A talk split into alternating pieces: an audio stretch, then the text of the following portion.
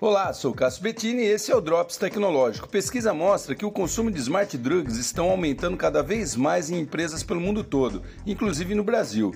Essa droga é um tipo de fármaco permitido que promete potencializar a cognição, melhorando o desempenho, a concentração e a capacidade mental do usuário.